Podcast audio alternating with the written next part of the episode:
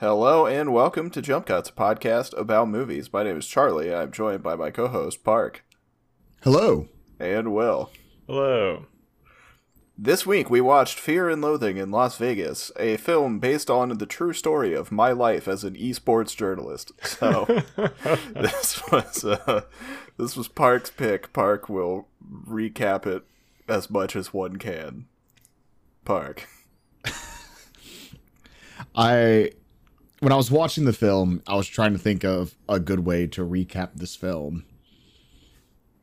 But there I, there's really not a great way to do it because so much happens and yet nothing happens over the course of like two and a half hours.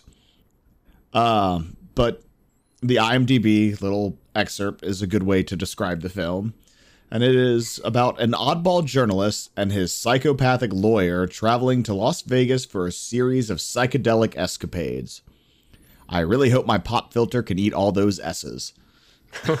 I like how no matter how elaborate Park starts out with his recap spiel, it always comes back to IMDb somehow. The classic. always always does um but yeah so this is a film that i haven't seen in quite some time um you know it's based on the hunter s thompson novel uh fear and loathing in las vegas he also wrote rum diaries and fear and loathing on the campaign trail uh he was a gonzo journalist which is I mean, I don't even know how you describe a gonzo journalist. It doesn't exist in today's age anymore, I don't think.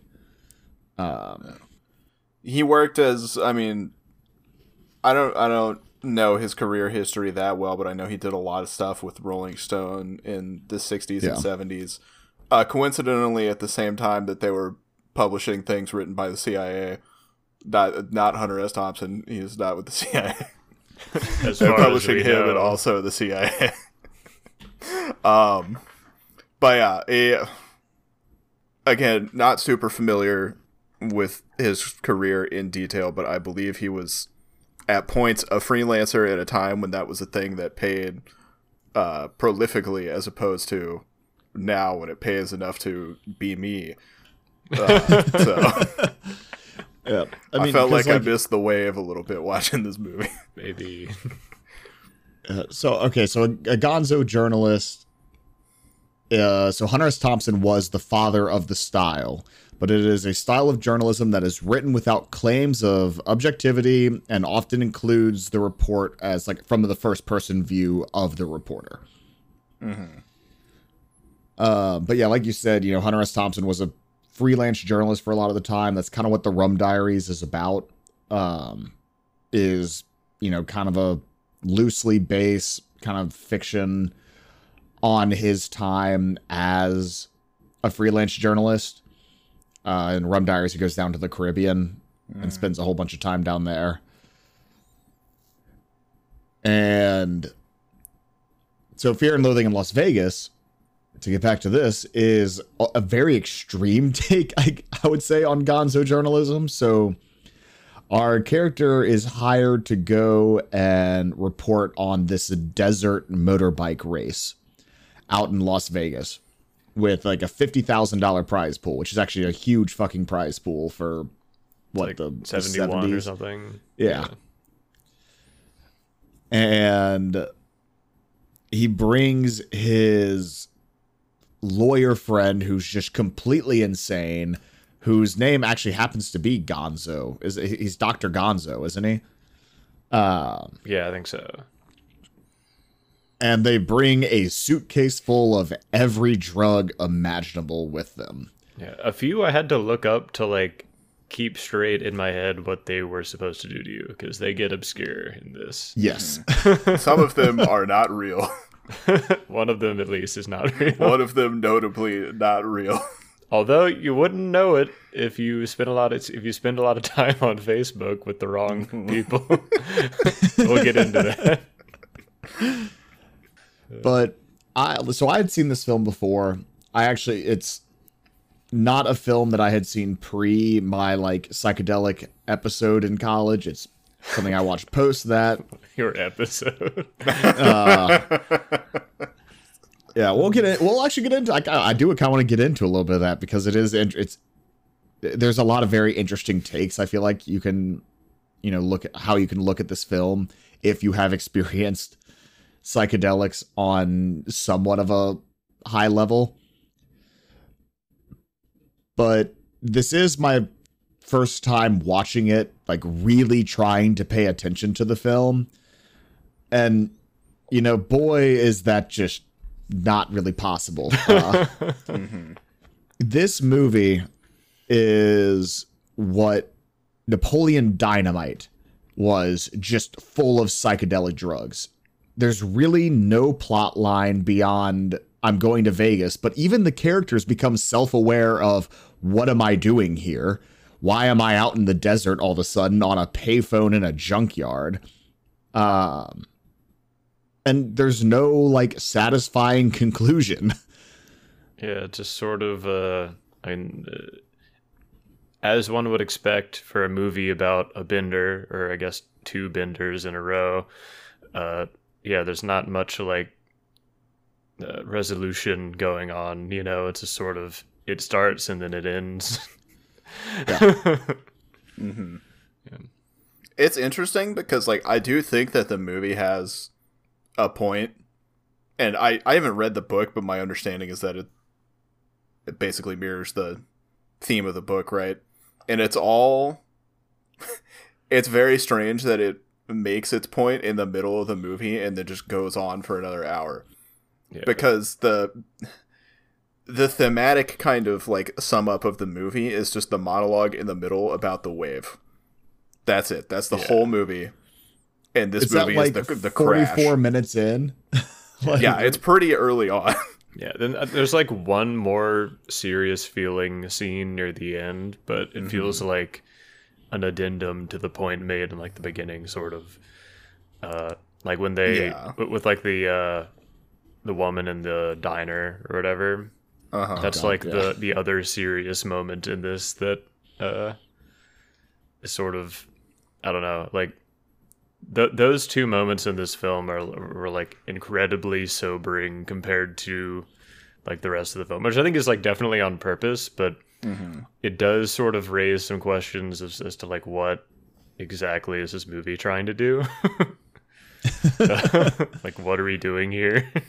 and I well, I think that that's part of it, right? Is like what it's about is the futility of where the you know what became the hippie movement ended up, right? Where yeah, what started as anti-war protests spun out into the whole psychedelic and other drug culture due to a variety of reasons involving various, you know, nefarious interfering three-letter agencies. um, and also just like people thought that psychedelics would yeah. do a lot more than they actually do. Mhm. basically or Well, yeah, like it- at least in a casual use i mean you know we're Uh. not we simply cannot get into another mind control No. Discussion but in terms No of MK just like Ultra today. if you're just like a teenager who's taking lsd all the time you're probably not going to like stop a war exactly. as it turns Yeah. out even if there's a lot of you uh, yeah, and that's the the wave monologue, right? Is what looked like progress towards, you know, peace and demilitar. Excuse me, demilitarization and equal rights and everything that people wanted crashed and burned out. Yeah. And this this movie is just the crash for two hours. basically yeah just like One specific, you know, slice of it with the experience of a white guy with, you know, some privilege and money to burn on a shitload of drugs, but yeah but at the same time look at it.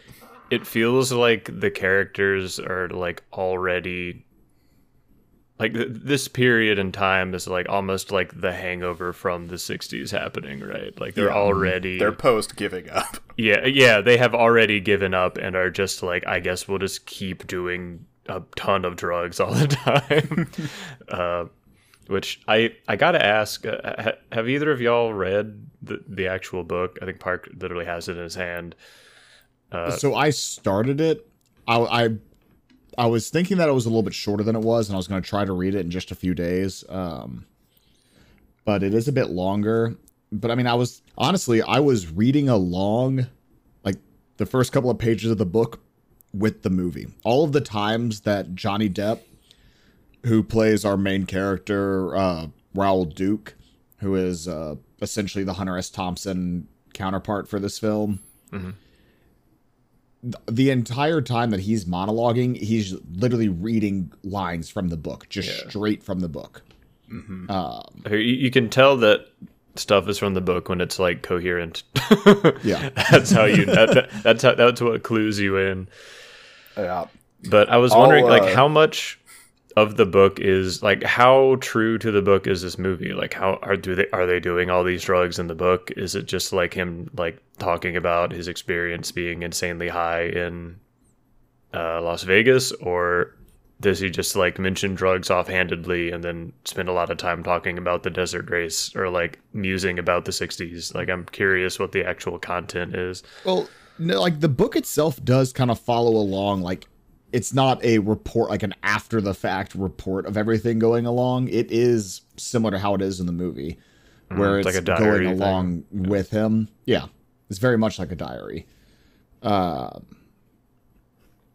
you know, like even the whole thing, like it talks about his whole chaos with the bats.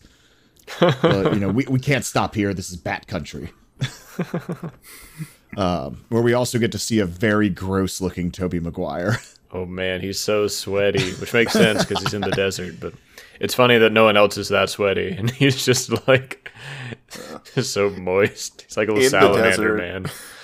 And feeling extremely threatened. Yeah, yes. but I, I love like the acting choice that he had of just like smiling through it the whole time. Yeah. Like his character is just like ah, like grinning and trying not to like be threatening to these insane men who've picked him up. it makes it creepier and it works well for you know their reaction of post Manson murders. What are we doing picking up a hippie in the desert? In Yeah. the desert where the Manson murders happened. What if he Manson murders us? Which Or is what- funny because what they're the ones who we're are spun Manson out on murdering him? every drug imaginable. Yes, they're they're the ones who did a bunch of mescaline and started driving through the desert. Yeah, Much and- closer to Manson murdering anyone than Tobey Maguire, it would seem. Yeah, and I had to once again I had to look up. I was like, okay, like I think I've heard of mescaline, but because like Peyote. because yeah, like most movies get in like if they show you drugs, like you can. I feel like like I, I've obviously I've, I've never done cocaine, but I feel like I have a good idea of what will happen to you just through mm-hmm. like culture in general informing me, right? People don't like talk about like mescaline and ether. You know, this is the first time I, in a movie I've seen someone do ether. You know, but and they're they're kind enough to explain to you what uh, ether does in pretty vivid detail. But mescaline I had to look up, and they're like, oh, it's a psychedelic, sort of like LSD, but sort of not. I'm like, okay, fine, good enough. Them huffing the ether rag was quite a scene. Yeah, When you whenever I watch that scene though, I realize where Wolf of Wall Street I think got its inspiration for the Quaalude scene. oh yeah, You know, when they do the like lemon drop Quaalude or whatever like the super rare one is that just fucks them up beyond like any ability to function. yeah. That's kind of that what I think but- of. You haven't seen Wolf of Wall Street? Again, we're doing this podcast because I haven't seen any movies. God damn it. Yeah, Slowly working my way through the movie. see all of them one week at a time.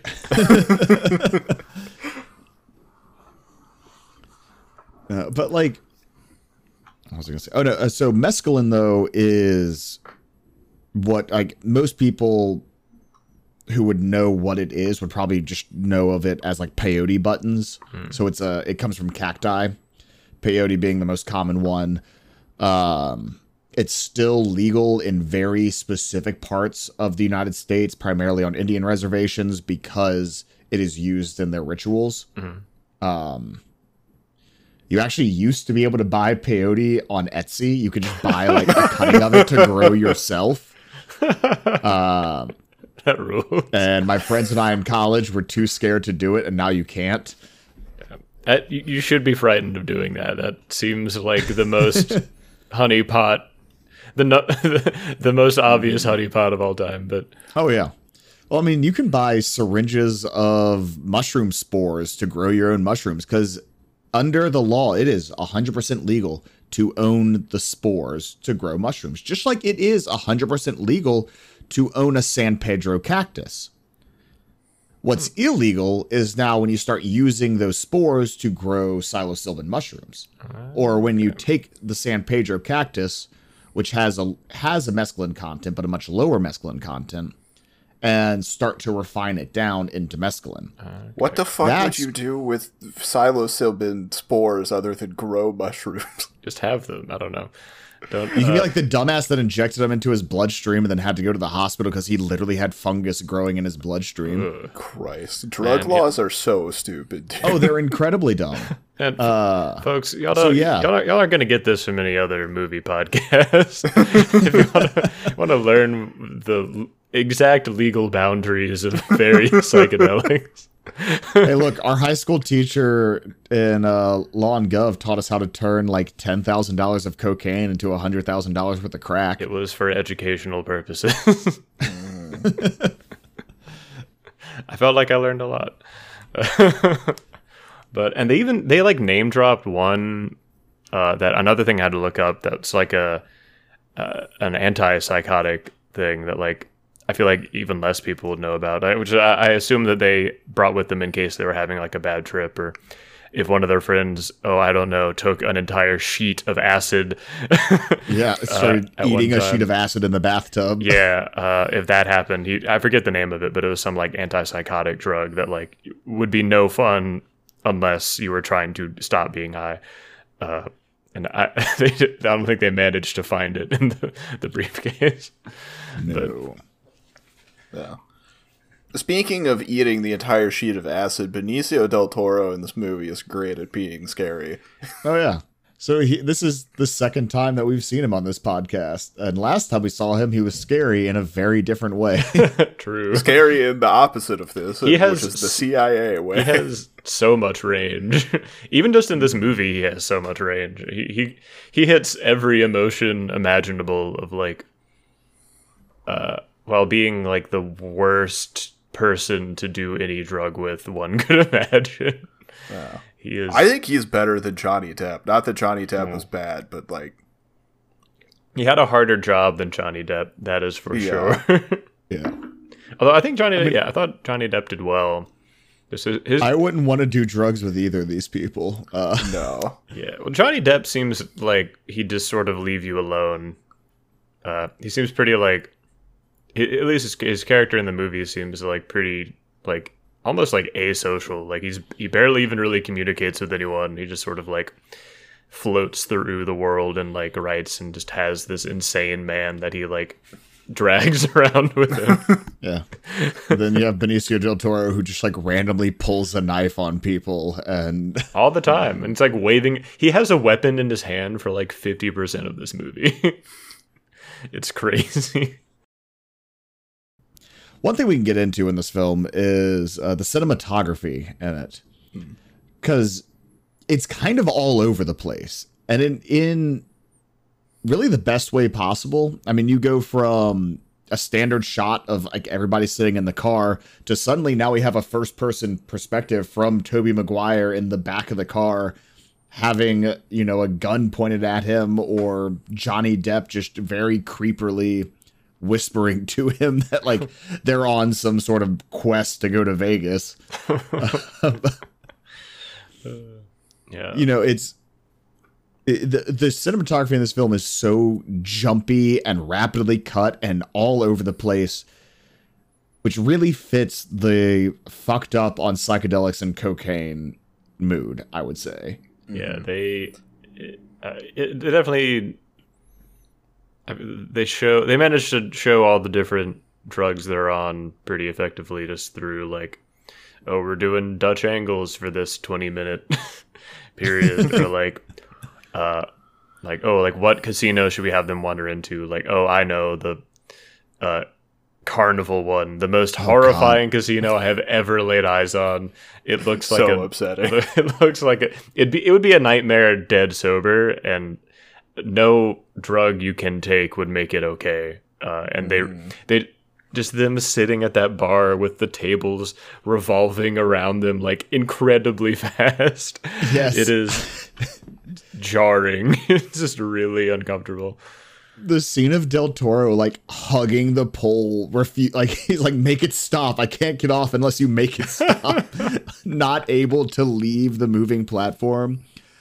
Like, I can 100% understand that if you are that fucked up on psychedelics and something is, the floor is moving, th- that's gonna fuck with you beyond all reason. No, I've met people, especially in like in college and stuff. Like you'd, you'd like find people that are just behaving incredibly like similar to the way Benicio del Toro's character is, minus the weapons. But like, uh, uh, yeah, a lot of the stuff. Like I feel like their acting and behavior to me read like very true, right? It's just like I can't get I can't get down from this. It's not happening today. Yeah.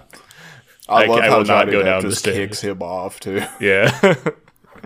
I mean, like I will say this, like a lot just from from my history in college, from the things that I've experienced, they do a very good job at representing a lot of those feelings.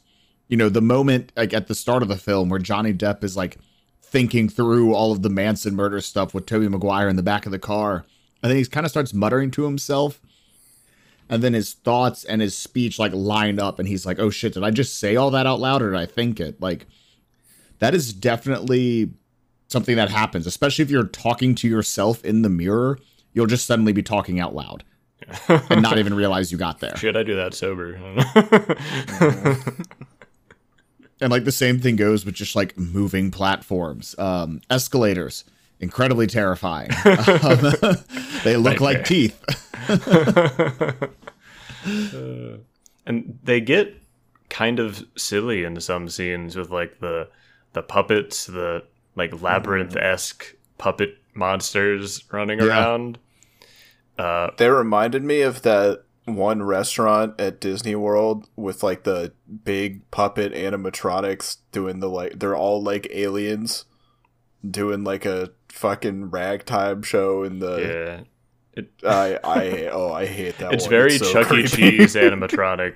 Sort yeah, of. Yep. that's a good that's a more uh common comparison, yeah. There's a reason Five Nights at Freddy's is a bestseller. It's because animatronic pizza places are fucking nightmare fuel. Yeah, exactly. It's uh but like I think it's interesting the movie goes from like representations like that which are like pretty goofy. Like I I don't think anyone's hallucinating like full like puppets and shit on like every person in the room, right? Mhm. So like that's like a really abstract way to show like he's feeling a little panicked, right? Like he's feeling uncomfortable in this room.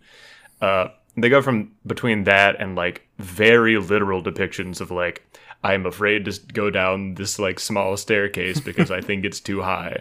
like, Yep. You know, like it's uh, the, the movie isn't even like all that consistent in like the way it's showing you how fucked up they are, which uh, I think is fine. I think it like helps honestly because it it's able to like show you more perspectives of it and like kind of like make more jokes around it, I guess.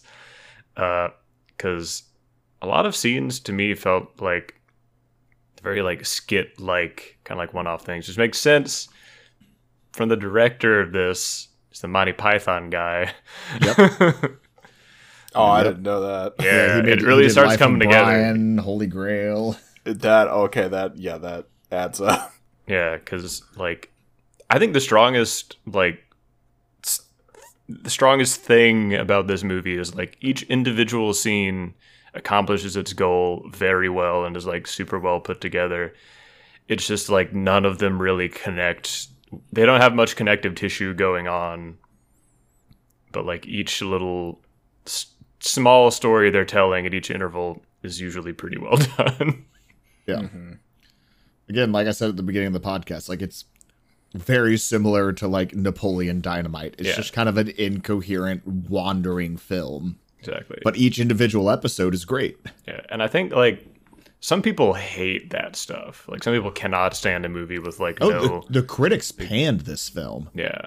And I I'm probably more in like in the middle. It's not like films like this aren't my favorite. I I can't say I'm like rushing back to watch like Fear and Loathing or anything, but I can tell like I think there's a lot of like craftsmanship going on and like I I enjoyed my time watching it for sure. It's just it didn't like I don't know. Like a, a lot of movies have like a more conventional story structure for like a reason, right?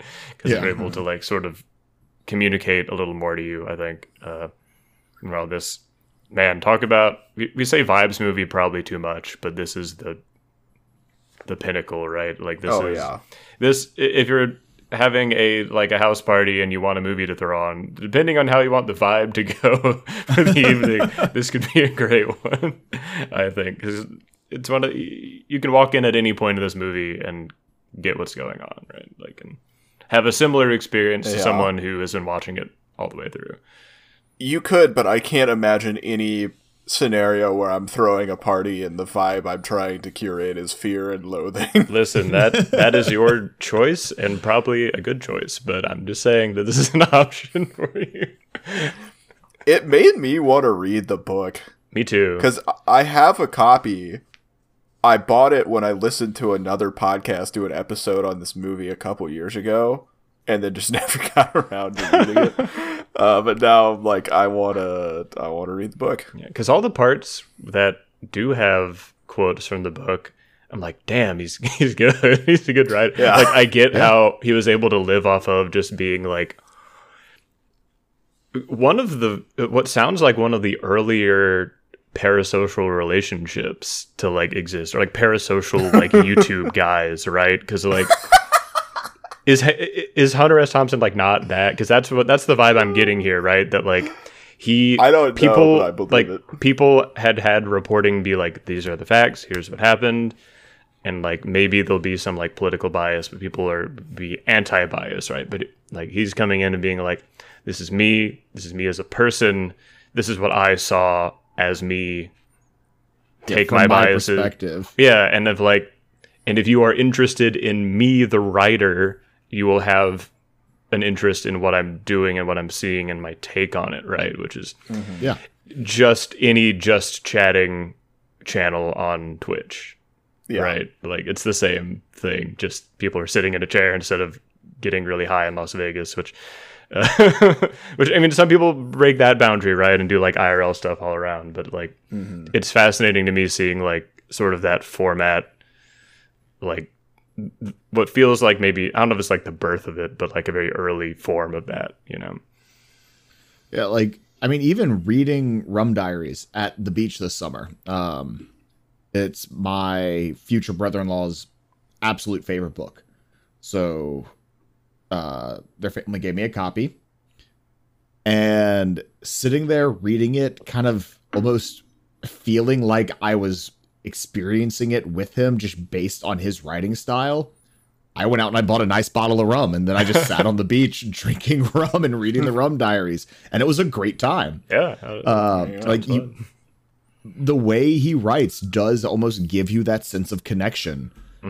Yeah. Uh, I definitely agree with you. It was interesting watching this as a as a journalist, I guess, because like, I mean, obviously in an extremely different, sanitized, and technological version of this, where I never leave my fucking house.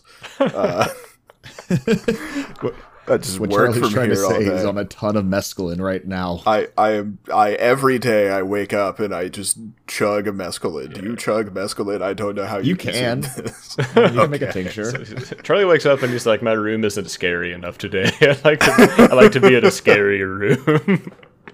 But it's so specifically in games where I work. It's there's been an ongoing discussion lately about the parasocial stuff, like you were saying, Will, because the reality is, if you want to write like an opinion piece, you have to either work for Raytheon so that the New York Times will just let you do it and give you a million dollars, or you have to be somebody that people already care about your opinion before they read your opinion piece because they're not going to read it if they don't know who you are.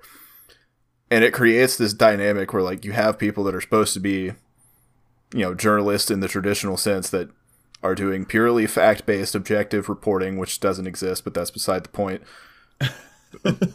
you know, trying to also curate some sort of like personality and brand image.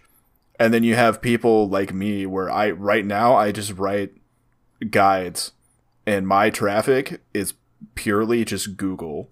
I'm just taking advantage of an algorithm. So it I don't have to do that. And it's great. because I could just be on Twitter and say whatever stupid thing about sports I want, and I don't have fifty thousand nerds being like, "What is, haha, the sport? Sports ball. Talk about video game, video Yeah. game man, or some shit like that." And it's, uh, you know, it's nice, but at the same time, it would be great if people would just give me tens of thousands of dollars to go fuck around and write one magazine piece for however long it takes. Can I- Uh, you know, I was just, like that's the other thing about this world of journalism is that a lot of the pay was advance pay as well yes. The- for like you- months worth of advance pay. Sounds Yeah, and again, unless you are somebody that is extremely famous or works for Raytheon, you are not getting that advance anymore to write a magazine piece or a web piece or anything. You're getting it when you turn it in and it gets published. Yeah.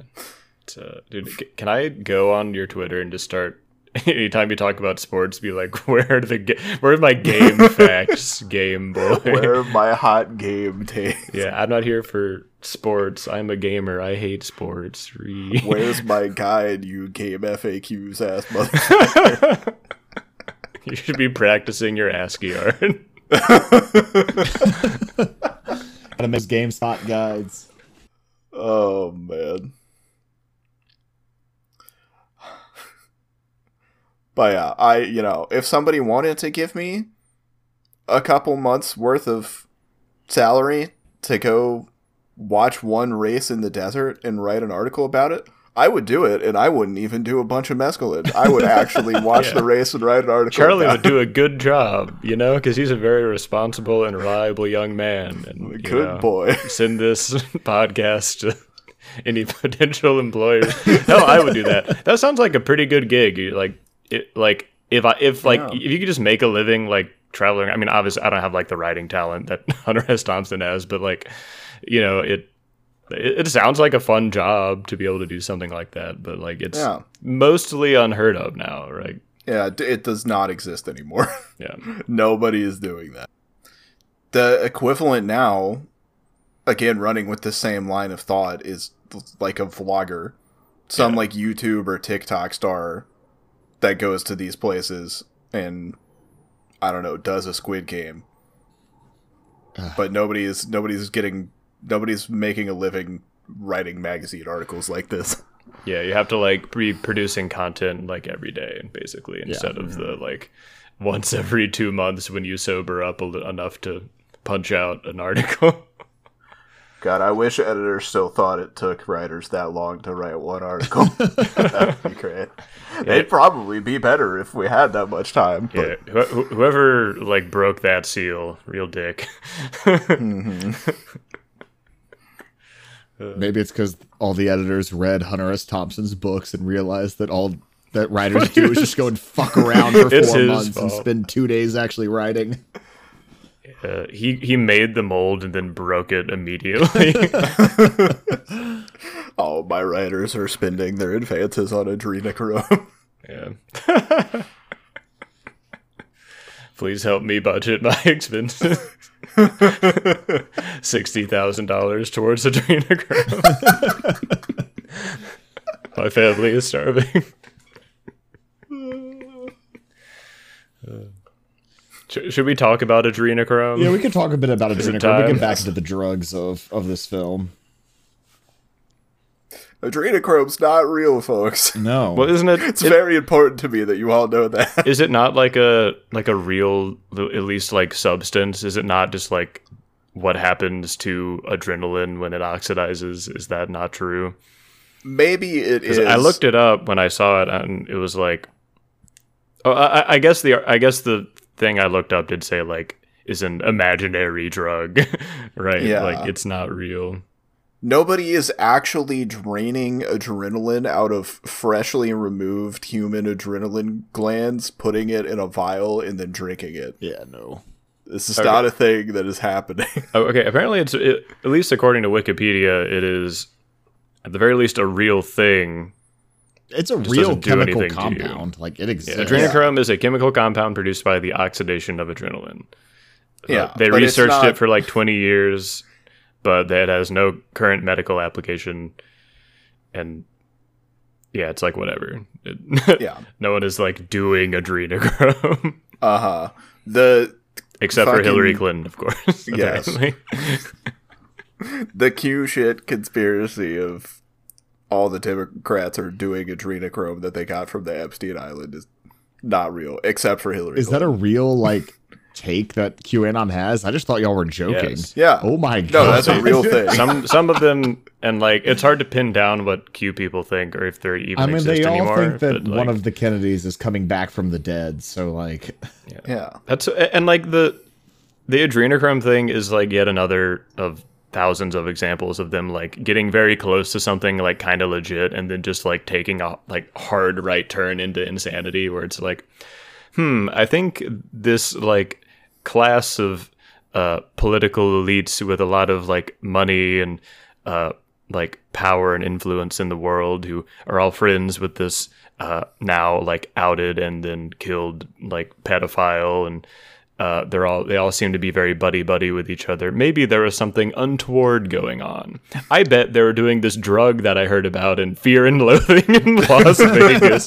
like, what are you talking about? Is is child trafficking not scandalous enough for you? Do you think that they're like using them as cattle? Like, it's not. It's so unnecessary. Just like The problem Is- with is the child human trafficking trafficking isn't that they're removing their adrenaline glands so they can huff it before they go vote on lowering the minimum wage. The problem is child trafficking. yes it is like p- as usual they're drawing lines in very odd places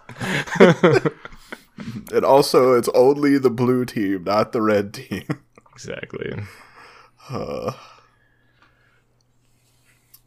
But uh anyways, when he does this made up drug in the movie, it's a fun sequence. it's in a very fucked up way. yeah just him like going through it with his friend like ranting behind it oh, I, I it's also part of Clockwork Orange. I forgot about that. is it in clockwork Yeah, Orange too it's, I it's not what they're drinking in the milk. Oh yeah. Is is Ah. they call it drencrom, but it's adrenochrome. Hmm. Uh, Now that one I read the book but have not seen the movie. yeah. But I think I, I don't know. I'm not mad. I, I I saw the movie and it was like honestly fine. It was like my least favorite Kubrick film by like kind of a lot actually. Uh, it's the most mid of his films in my opinion. Although the try the wine scene is great. Love that. The line delivery. That's the one reason to watch the film.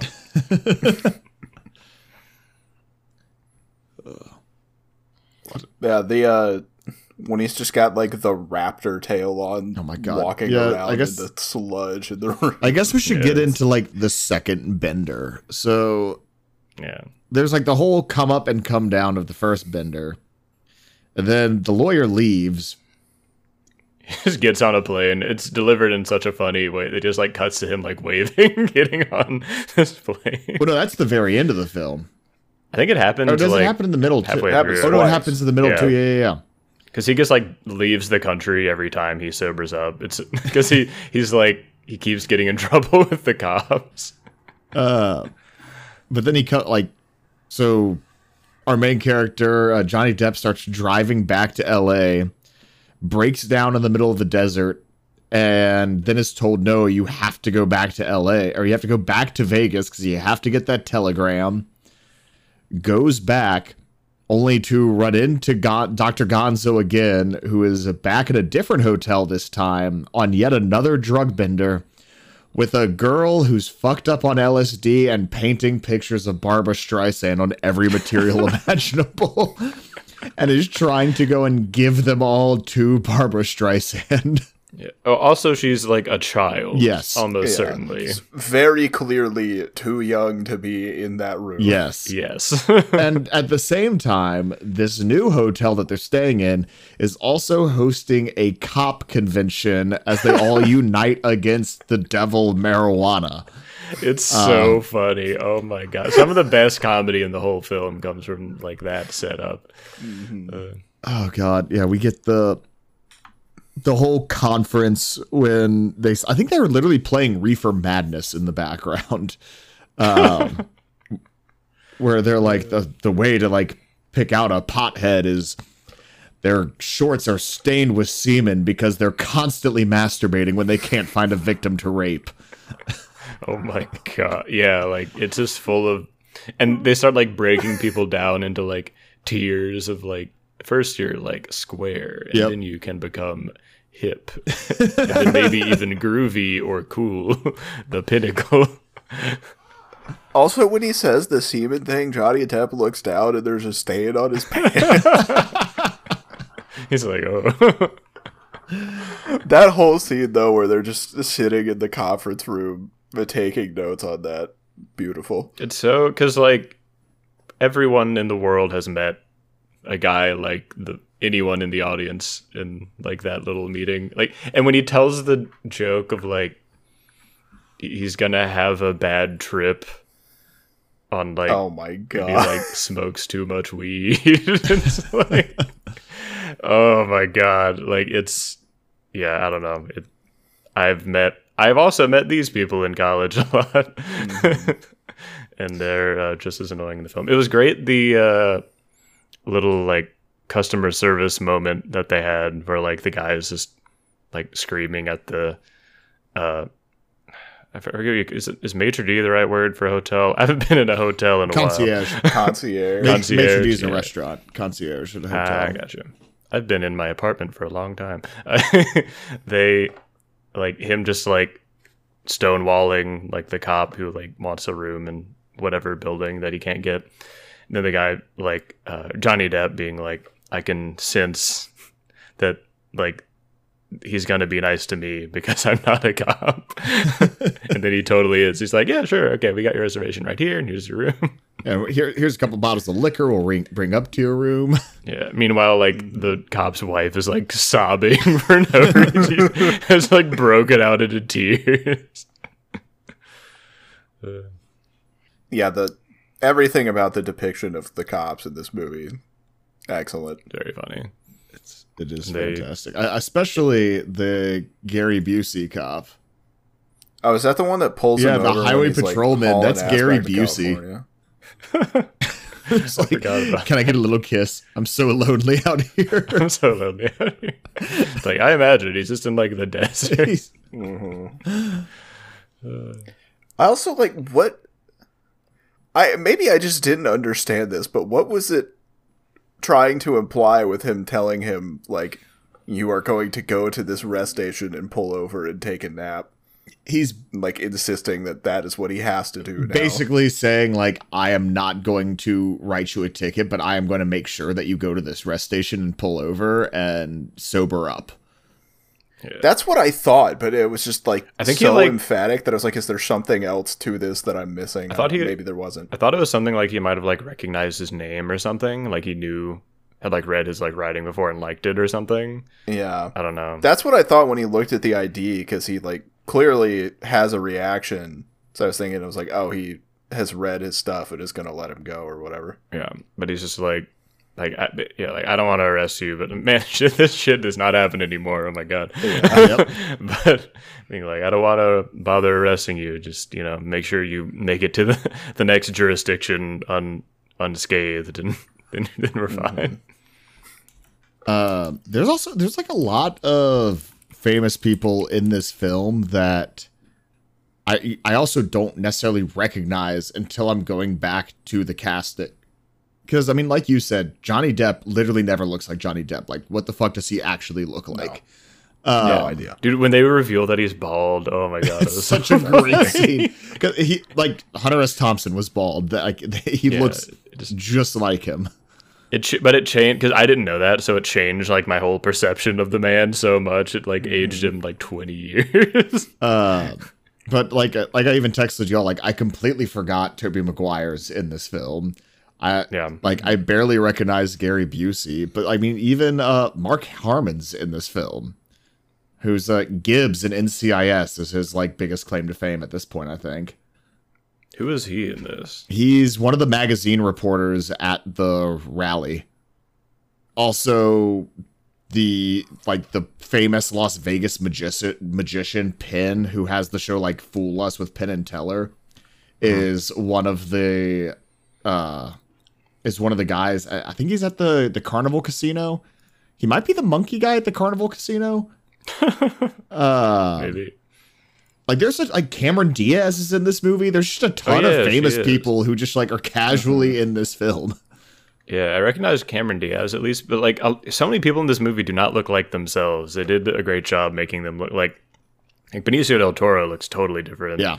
than like anything else I've seen him in. Uh, yeah, Johnny Depp, and e- everyone just uh, they do a good job disappearing into their characters. Minus Cameron Diaz, she just looks like Cameron Diaz. Yeah.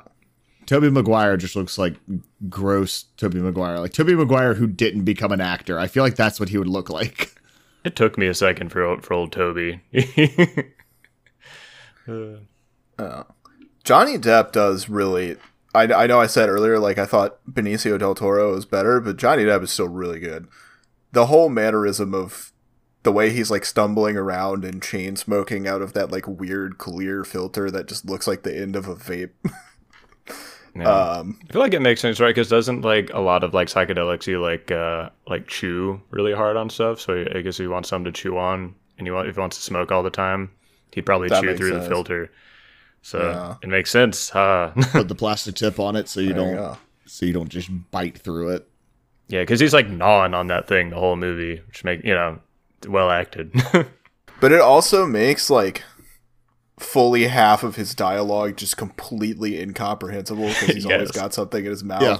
And same for Del Toro, like he is incomprehensible because he is in a psychotic rage and maybe about to murder someone or himself. Uh, yeah, it's very it was weird to me. And like the most the most off-putting thing about a movie that is in a lot of ways off-putting and abrasive is that I just had no idea what the fuck they were saying half Yeah, the it- time. Maybe I just watched a copy with their. They need to like somebody needs to do a full audio remaster of this movie so that I could tell what the hell anyone's saying. like fifty percent of movies need that. I swear. But like also half of this film I really don't think that you're supposed to understand because it's just doesn't like matter to. Yeah. incoherent gibberish of them fucked up out of their minds. Mm-hmm. Like when he's trying to talk to the the concierge at the first hotel, you know, when he's on six hits of acid.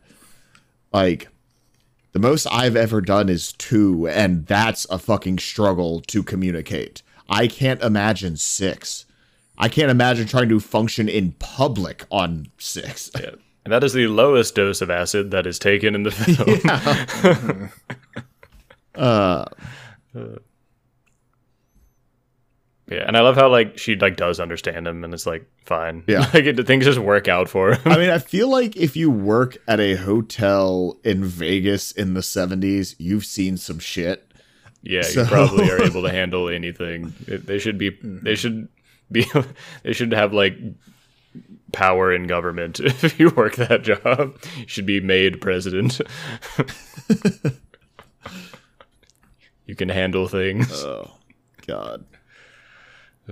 But I, I so like there is a lot of I mean most of the movie is just chaos, right? But Yeah. uh, the the two scenes of like intent, just extremely like just sobering moments in this film are like uh, Charlie talked about like the big one a little bit of like uh, sort of opining on the the failure of the hippie movement to do uh, anything other than get really high, uh, and like the uh, the second one, which is kind of a huge bummer. It was really an awful scene to watch on purpose, I think. But like, uh, when the it's like the first time you see the actions of uh our our two uh, ne'er do wells uh, really having an extremely negative effect on someone, right?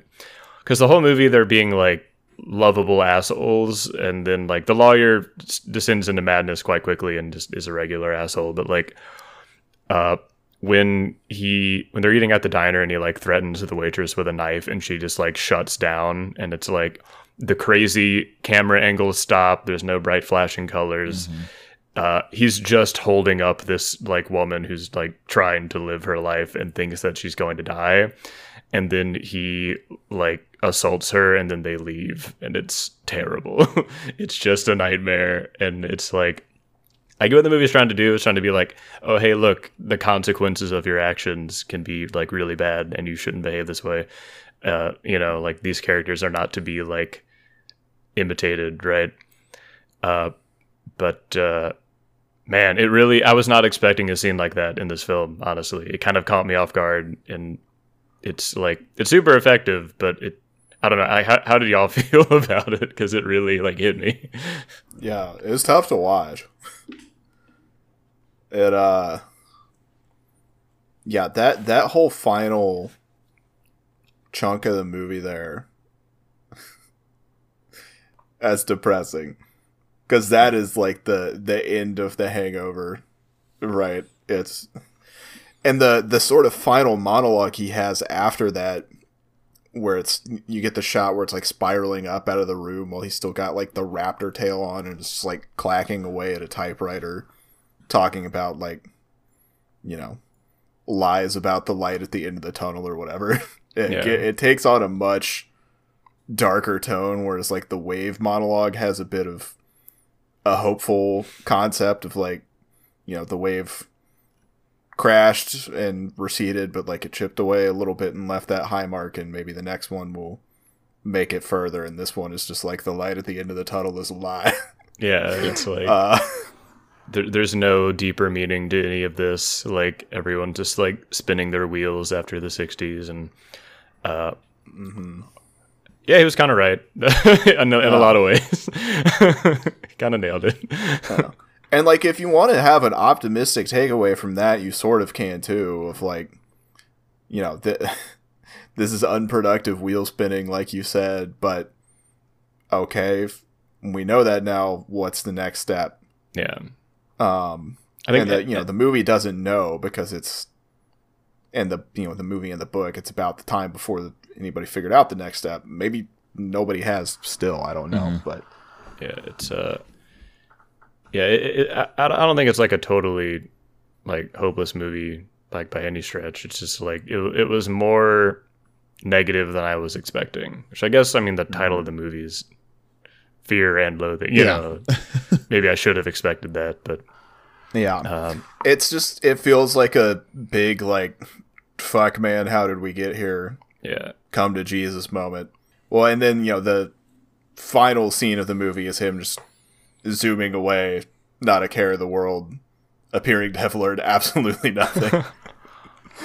uh, well, it, yes. It, it also, I think part of it is also like it's kind of a very unique perspective that at least none of us have, of like, uh, I imagine like, so it sounds like uh, he had an extremely good time living in like San Francisco in the 60s during the hippie movement, right? Uh, and from anything I've read about that place and time period, that it was kind of just like a different world than like what a lot of like what like the average American was living, right? Like it was uh extremely like different sort of like society and just like way, the way people like structured their lives there. Uh and like this movie is sort of showing like how his character is like dealing with the concept of that being over forever, right? That mm-hmm. like he has this like nostalgia mm-hmm. for the previous decade uh and like on top of dealing with the fact that like there are a lot of uh, I guess like broken promises from that period uh like just like a sense of feeling of like nostalgia and like kind of like loss that he has you know that it's like he, can never go back to that time, right? And like he, he wondering if like people can live that way ever again, you know, or if they even should. it's uh, Mm. it's interesting. I don't know. That's what. Yeah, the movie definitely has a point. You were right, Charlie. Yeah. Um, one little little fun fact about the whole San Francisco flashback, though, while he's going through and like revisiting his memories of it, and the scene where he says, "Mother of God, there I am," and all of a sudden you see what kind of looks like Johnny Depp sitting at the table, but not exactly like Johnny Depp in the movie. It's because that's actually Hunter S. Thompson. Oh, I didn't even notice that. That's just straight up. That's just straight up the author sitting at the table playing That's himself. I didn't know he was alive when they made this movie. Yeah, he he did. He died in the early 2000s, like 04 or 05. He still wasn't even that old. He was maybe like mid 60s, I think. So yeah, he died in 2005. He was 67. Yeah, here, yeah. He is known for his lifelong use of alcohol and illegal narcotics, his love of firearms, and his iconoclastic contempt for authority. Man, iconoclast is way cooler than influencer. I'm gonna start calling Pokimane an iconoclast. Time for the rebrand. He often remarked, I hate to advocate drugs, alcohol, violence, or insanity to anyone, but they've always worked for me. Oh no, he's too cool. oh my god. Uh, I get why people liked his stuff and you know wh- how he could get by on just like wandering around and writing and you know because like I think a lot of times to like write something good or like make like really any good art it probably helps to have some just like weird life experiences to like base things off of right? You gotta have something to write about. So uh, it sucks that it, it sucks that like that's sort of like a dying type of person you know that mm-hmm. like people don't get to do that as much. Don't get to like that, mm-hmm. that people who want to do something like that have to produce something every day as opposed to like take a month or two and like sort of pare things down and have something with a little more substance. If you want to take a long time to write your personal piece for some publication, your job has to be doing something else that you're famous for. yeah or you just have Be to a have lot of money. comedian or Yeah. some shit. Just be yeah have some other gig yeah Have a podcast. you can make our dreams come true by subscribing to Oh, I completely forgot. He actually committed suicide, which is why he died at 67, unfortunately. I saw that just now while I was reading. Johnny Depp was his, one of his best friends and paid for his funeral. And then Jack Nicholson also attended. And then his other friend, Senator John Kerry. Seems like an odd choice for how much he hated well, no, authority. Kerry was an anti-war guy. Like during, he was like one of the like, uh, like Oh, veterans yeah. against the war guys. Right. That's kind of how he yeah. like rose to fame. And he obviously his politics didn't stay that good, right? But like, uh, that's sort Yeah. of that's why so many Republicans fucking hated him. Um, Mhm. it's interesting. But Would yeah, he have beat Bush if he didn't cheat on his wife? did he cheat on his wife? I think Bush. I Yeah. I think Bush I think probably Bush still would have won lot, because we were. yeah, he's he, yeah, probably he he, would've he he still would have. Yeah. Bush still would have won. Yeah. Well, I mean, Maybe that's not what but- happened, but I feel like I remember there being something about him cheating on his wife. I don't know, maybe. But uh, I mean, really, Bush never should have been in it because uh, he cheated his way after yeah. Bush Gore. Bush also didn't win the first time. Yeah. so. Not even from like, uh, like ooh, but the electoral college thing. He he he lost the electoral college too. He just cheated his way in. uh, the Brooks Brothers riot was just uh, stealing an election in broad daylight. But But you know, this is what I was going to say though is like as we've talked a little bit about uh, the Gonzo journalism, we talked a lot about Gonzo journalism not necessarily being a thing that much anymore. But there is kind of one outlet that I would say still at least does does it to some extent, and that is Vice News. They do a lot of reporting on the facts, but they do have a lot of pieces that are like this is me going to this place and experiencing this firsthand, and this is you That's true. living it That's with me. actually they. That's probably the closest thing that I've seen like a a big like publication do that I can really think of.